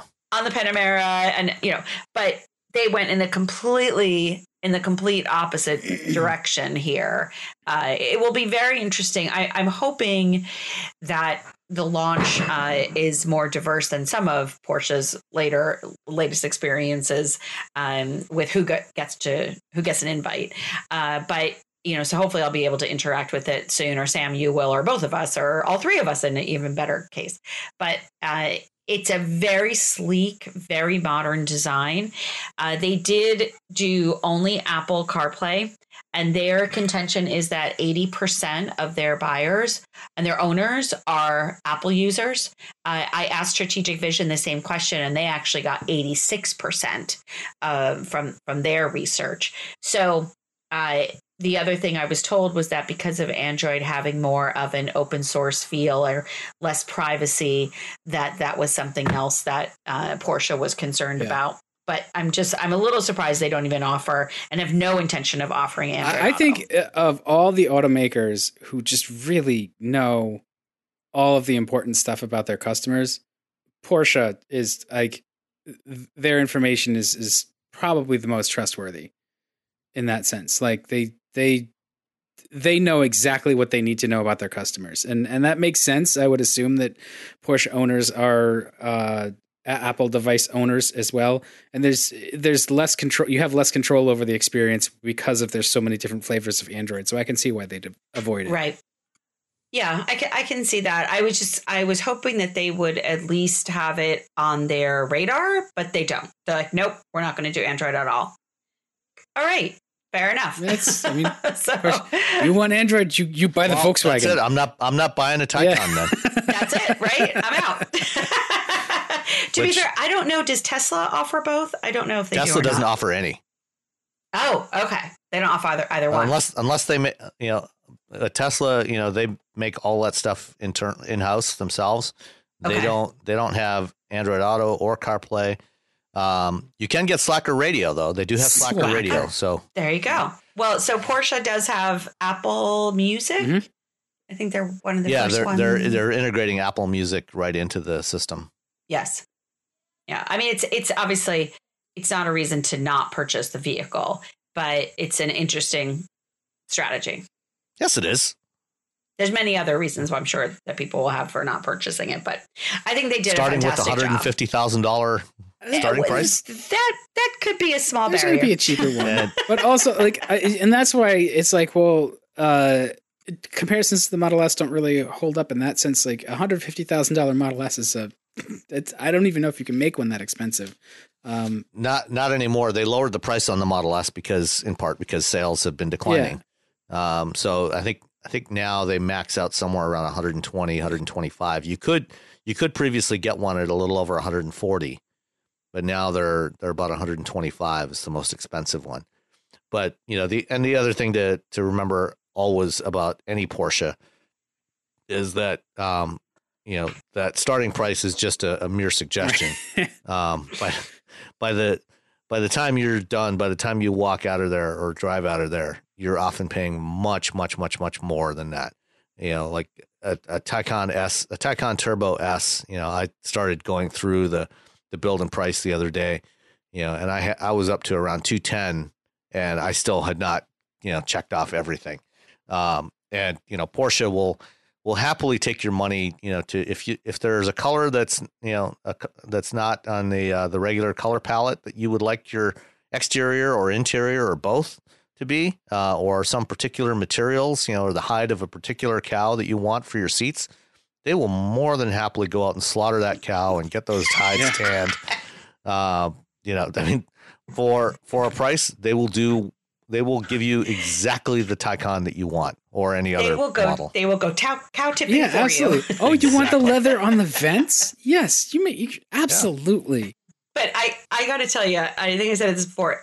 That the the launch control. I mean, I was sitting in the passenger seat, and I have never felt. I don't know if it's vertigo. I don't know what it was. But Sam, did you guys do launch control? We didn't do Wait. launch control, but we did. You know, we did a couple of laps of the uh, the New York Formula E circuit. Right. And um, so you know, it, it, it was hard cornering, hard braking, hard acceleration. It was incredible. So we did both because we were on the little on the one mile test track that they have outside of Porsche headquarters in Atlanta. And I got to tell you, I mean that it it was G forces like I've never felt before. It was awesome. It's, yeah, it, we couldn't we couldn't record. You know, we we couldn't take pictures, but I do wish that I had at least had my phone on to record because I haven't laughed and screamed and laughed and screamed alternately like that in a while.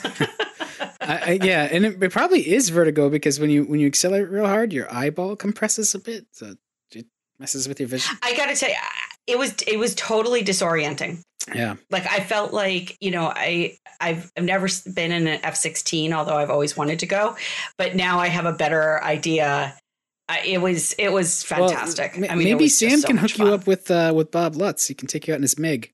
Uh, yeah, exactly. having driven with Bob Lutz, that was close. Oh enough, my goodness! You. Yeah, yeah. and you know, I mean, I've I've ridden shotgun with Juan Montoya in a ZR1 Corvette around the uh, uh, the Milford uh, handling track at the GM Proving Grounds. That's awesome. And uh, you know, I mean that that's you know as close to that sort of experience as as you're probably going to get on the ground. Yeah. yeah, yeah, it was pretty awesome. I that might be one of those things like I don't smoke, but right now I need a cigarette.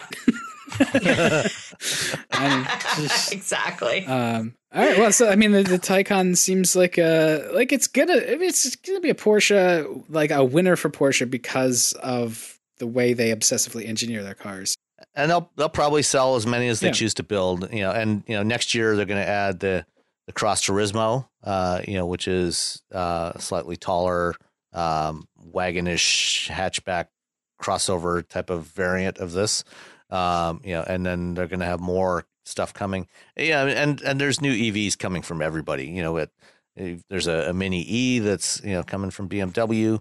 Um, there's uh, you know Ford is going to be showing their uh, they show they released a teaser video this week of um, of the prototype of their new Mustang inspired electric crossover uh, doing cold weather testing. Um, that's going to be shown later. That car is going to be shown later this year uh, perhaps at the LA Auto Show. Um, you know, and and there's there's EVs coming from everywhere. There are well, and you know, I think that one of the things that's really cool about the EV market is that we are starting to see some real alternatives to Tesla for people that want a more traditional buying experience, that want a more traditional ownership experience. I and you know, it's it's I love the fact that this thing is all Porsche as well, and it kind of reminds me of you know how I felt about the Audi e-tron, uh, where it's just it's just a, such a good Audi, and it just happens to be electric. So I'm really excited for the Taycan. I think it'll be really cool. Yeah, even though I'll never own one. No, I did read somewhere that there were thirty thousand pre-orders for it. Yeah, and that's that's what their production capacity is per year. So so maybe next year we can get one. We can get one off, off lease. Rebecca, I think you, you brought this up a little bit uh, in trying to evaluate a car that is a it's a crossover slash SUV, and it's sort of tilted a little too much in the SUV direction, and that that causes it to uh, to have trade offs in in real world life, and and I think uh, just expressing that in a review in a way that's fair was was what we were sort of struggling with. Yes, well, you know, I you know we drive we drive these cars all the time and you know all different cars obviously and um, i just found that there's some vehicles that want to emphasize the all-wheel drive i mean the off-road capabilities but then it often compromises the on-road experience. And and as we talked about earlier one of the things that was remarkable about the toyota 4runner is that it didn't do that. Like it, it was still you know really it's obviously it's pretty capable off-road um, but it's great on-road. And i just i drove the honda pilot recently and honda's actually been really emphasizing their off-road capability. The honda passport drive event was mostly off-road uh, and the and honda actually had a specific event to demonstrate how capable Pilot is off road. But I found that it drives so big uh, on road as well that it was it was a little compromised. I thought I uh, you know especially if I compare it to vehicles like the Hyundai uh, Palisade and the Kia Telluride, which are very very close competitors. Uh, they are not necessarily touting how good they are off road, although the Palisade launch did have an off road component to it. So I guess I just, you know, it's interesting to me about that balance of how much do you market a, a crossover as off-road capable and how much do you say you know what? We're we're not going to go in that direction. We're going to show you how well it can do on road do you think it has anything to do with what they know or what they think they know about their their customers well, I think there's still this perception that a vehicle has to have that go anywhere, do anything, I can conquer the world mentality to it. And I don't know if that's true or not. I mean, it's you know, I think that there is an element of of that where people say, "Hey, you know, I'm buying an SUV or a crossover. I'm buying an SUV and and don't necessarily realize that it's not truck based, uh, but they want that perception. You know, we joked earlier, right, that the um, the official vehicles of Greenwich, Connecticut, are things like the 4Runner and the and the Porsche Cayenne, and you know that those certainly have that feeling of or that perception that um, it can go anywhere. So I don't know. I just felt I, would love to get people's uh, input into whether that makes a difference for them when they purchase a vehicle. Yeah, well, I I'm curious about whether whether they want the pilot and the the passport to be seen as off-road vehicles and that's why they're trying to position them that way versus uh, really positioning them as a, a, solution to people's everyday needs you know one of the the rules that i have yeah. for um for my team when we're we're working up a sort of a marketing campaign or, or a way we're gonna we're gonna message something is usually you want people, especially with an aspirational product like a car or, or, you know a big ticket item, you want them to see and understand how that fits into their life. Um, some of the aspirational thing, like a Corvette, certainly sure show it driving on a track, but like a a, a passport or a, um, a pilot, like those are they're your family wagon. They're your vans. You want to show it doing those things, not necessarily driving on the dunes in the Sahara. But the passport is is designed to be more of a um, personal vehicle. You know, it's something like that. It's, it's a family consider. truckster.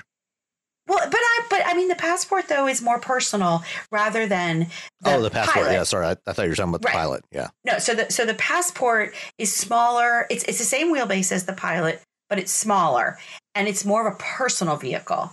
Whereas the pilot is very much designed to be a family vehicle.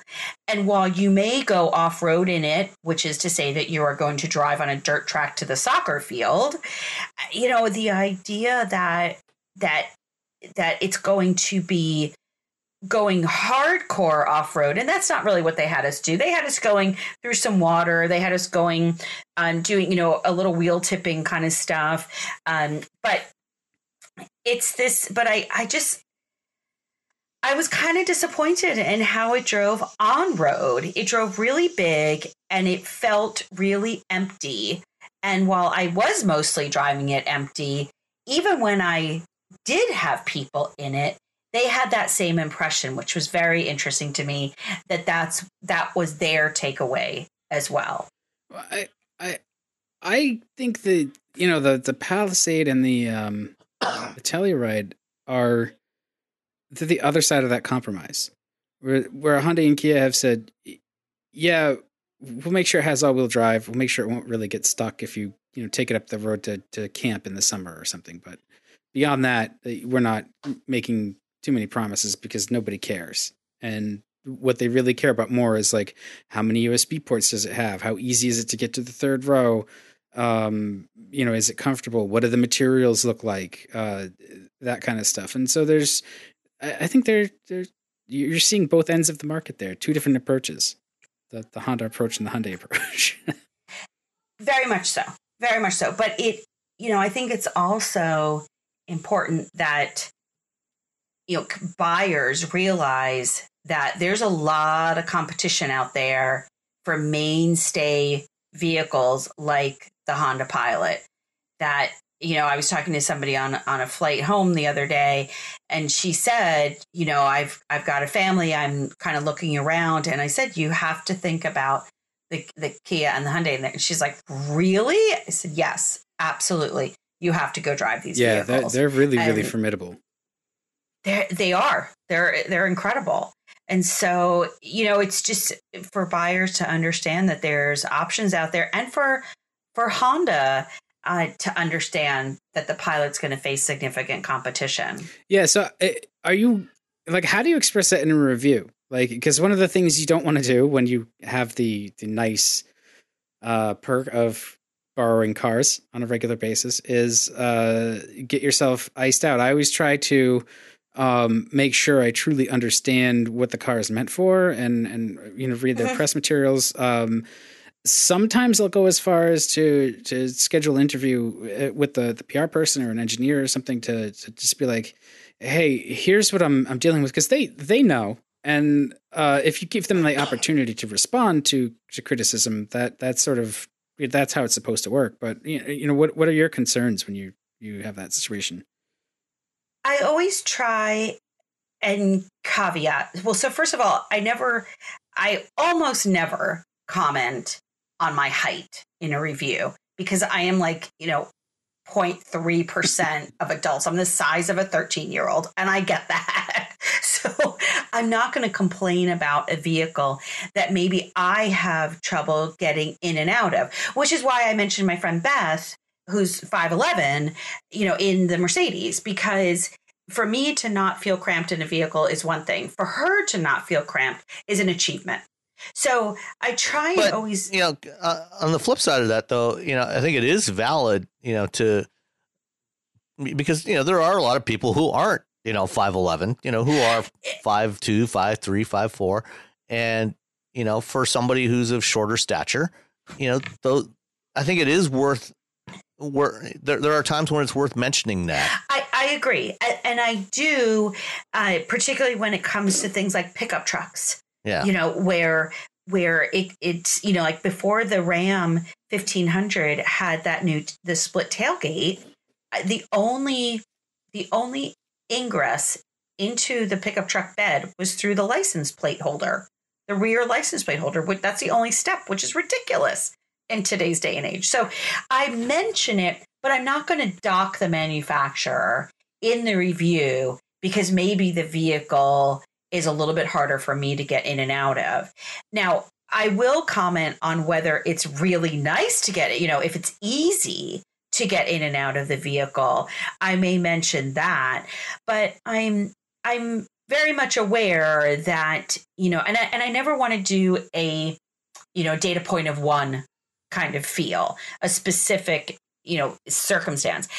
One of the things that I have noticed in discussions more and more with people is that we're, you know, we are a nation of this, you know, especially Gen X, we're sort of the sandwich generation. We've got young kids at home and we are caring for elderly parents.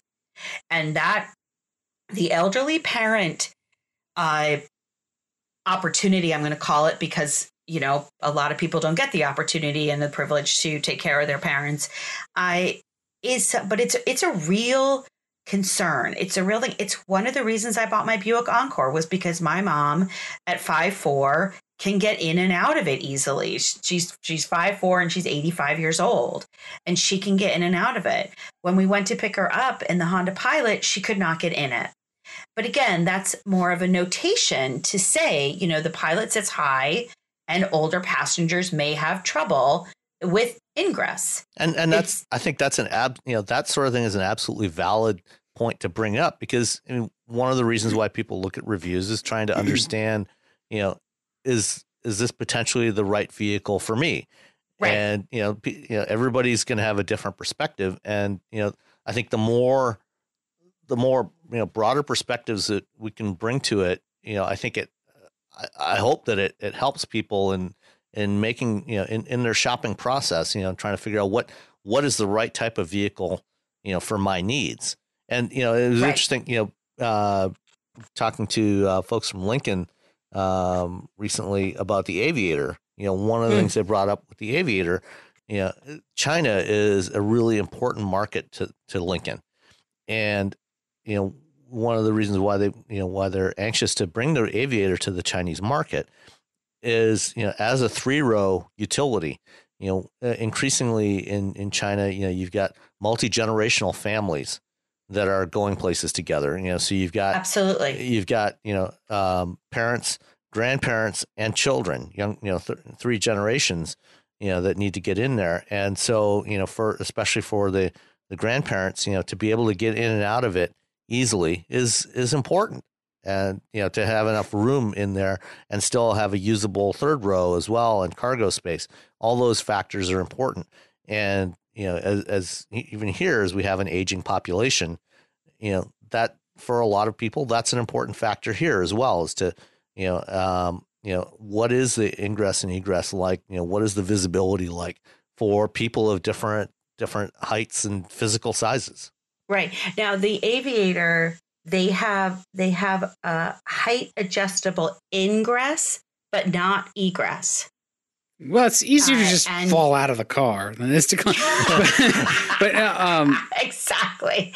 But it is. But it is a notation to you know. Again, it's it's one of those things that I noticed. Um, but didn't comment on. I talked to them about it, but didn't put it in my review. Was you know sliding out of it. I had to, you know, my legs didn't quite reach when I swung them over to get out of it, and they said something about that they couldn't lower it in after the engine was turned off or something. But you know, you're absolutely right, Sam. It is something that it's and I think it's also important to differentiate between an observation and a criticism. We're not criticizing something, we're observing and saying, This was my experience with it.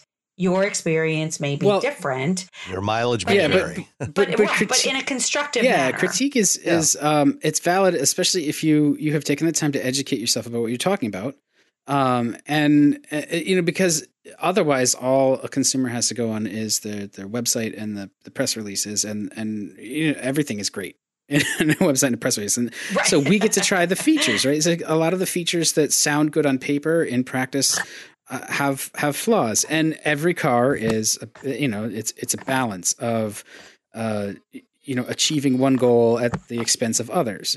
That's so where they have put their their energy and, and their uh, sort of focus is, is going to that's why cars are different. Um, uh, yeah i think part of it may be you know kind of a uh, misinterpretation of the word criticism you know where because criticism uh, you know doesn't necessarily have to be it's a negative. critique. You know critique. it's critique yeah. yeah.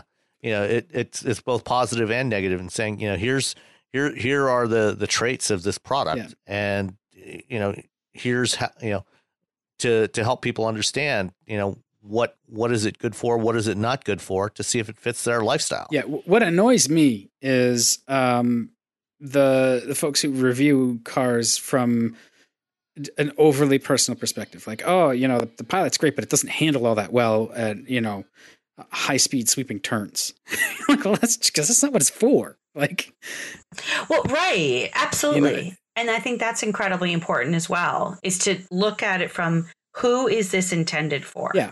Yeah, and that that plays certainly. There's you, you do have to bring some of your like well you know vehicle dynamics knowledge and, and say like like you know there's other cars that that drive a little more confidently and that does make a difference. But but yeah, like everything is not a sports car, and so you can't evaluate everything like a sports car. And um, just saying something sucks without saying why, or you know qualifying it with it's okay to put your opinion in too. But like if you don't qualify it as like you know this is my opinion. It, you're you're kind of damaging your credibility. It's it's okay to do all of that stuff, but really, uh, you know, making sure if if you're offering critique, it's it's got a sort of solid foundation of like if it's an engineering or design thing, like that's absolutely valid. The choices that they made, absolutely valid to criticize. You didn't like the and, color, that's opinion. yeah. And that, you know, this this is something that um, uh, you know, somebody uh, a few weeks ago, you know, commented on a Twitter uh, on the the wheel bearings cast feed. They, they replied to something, and mentioned, you know, why why do we talk so much about where you know from the perspective of the potential customer? And you know, I think you know, as a as a critic, that's what you have to do. Yeah, who I buys that, the cars? yeah, I mean, you have you have to look at it, you know, from from the perspective of what is this vehicle intended for? You know, what is it designed to do? Who is the intended customer? Will it meet the needs of that person? Does it does it does it can it execute the job it was intended to do? And exactly. that's that's what we're that's what we're trying to do and that's what this conversation is all about is you know we're trying to help each other understand the best way to to do this and you know kind of bringing our listeners along for the ride a little bit. Exactly. No pun intended. All right. Yeah. And on that note um, All right, I got one last thing I want to okay. touch on. Right. Um, before we before we go, um, and that is uh, NVIDIA Drive Labs. You know, for for anybody that's interested in learning a little bit more about how some of this machine learning, deep neural network stuff works for autonomous vehicles. Um, NVIDIA has put together a really interesting set of videos that are hosted by. Uh, oh, I got. Hold on a second. I have to remember her name. Um, she her name uh, it's uh, Neda Cvijetic. Uh, Neda Cvijetic. Uh, she's a senior manager on the automated driving team at NVIDIA. And uh, there's a I, I posted it on uh, wheelbearings.media, and I'll, I'll, I'll put the link to a playlist of these 10 videos uh, in the show notes. Um, but if you know they're and they're fairly short, they're usually a minute and a half to two minutes long, um, and it goes through a, a bunch of the different um, types of neural networks that NVIDIA is using in the software they're developing, and and you know th- this applies to what a lot of the the companies in the automated driving space are doing. So if you want to get a better idea of some of the things they're trying to do to tackle the problems of automated driving, it's, uh, take a take a watch these videos. They're they're pretty good, and uh, Neda does a really really good job of explaining a lot of this stuff.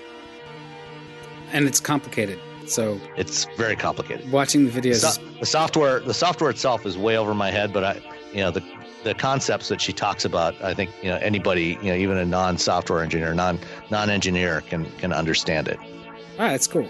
Good. i'll listen to it and let you know. All right. all right well we'll circle back. We'll ask you how you did. There will be a test. Yes there'll be a pop quiz. Yeah. we'll, we'll, get we'll get danny shapiro on here from nvidia to uh, to give you a pop quiz afterwards. Perfect. That'd be cool. All right. Well thanks for listening everybody. We'll catch up with you next time all right. Bye. Bye.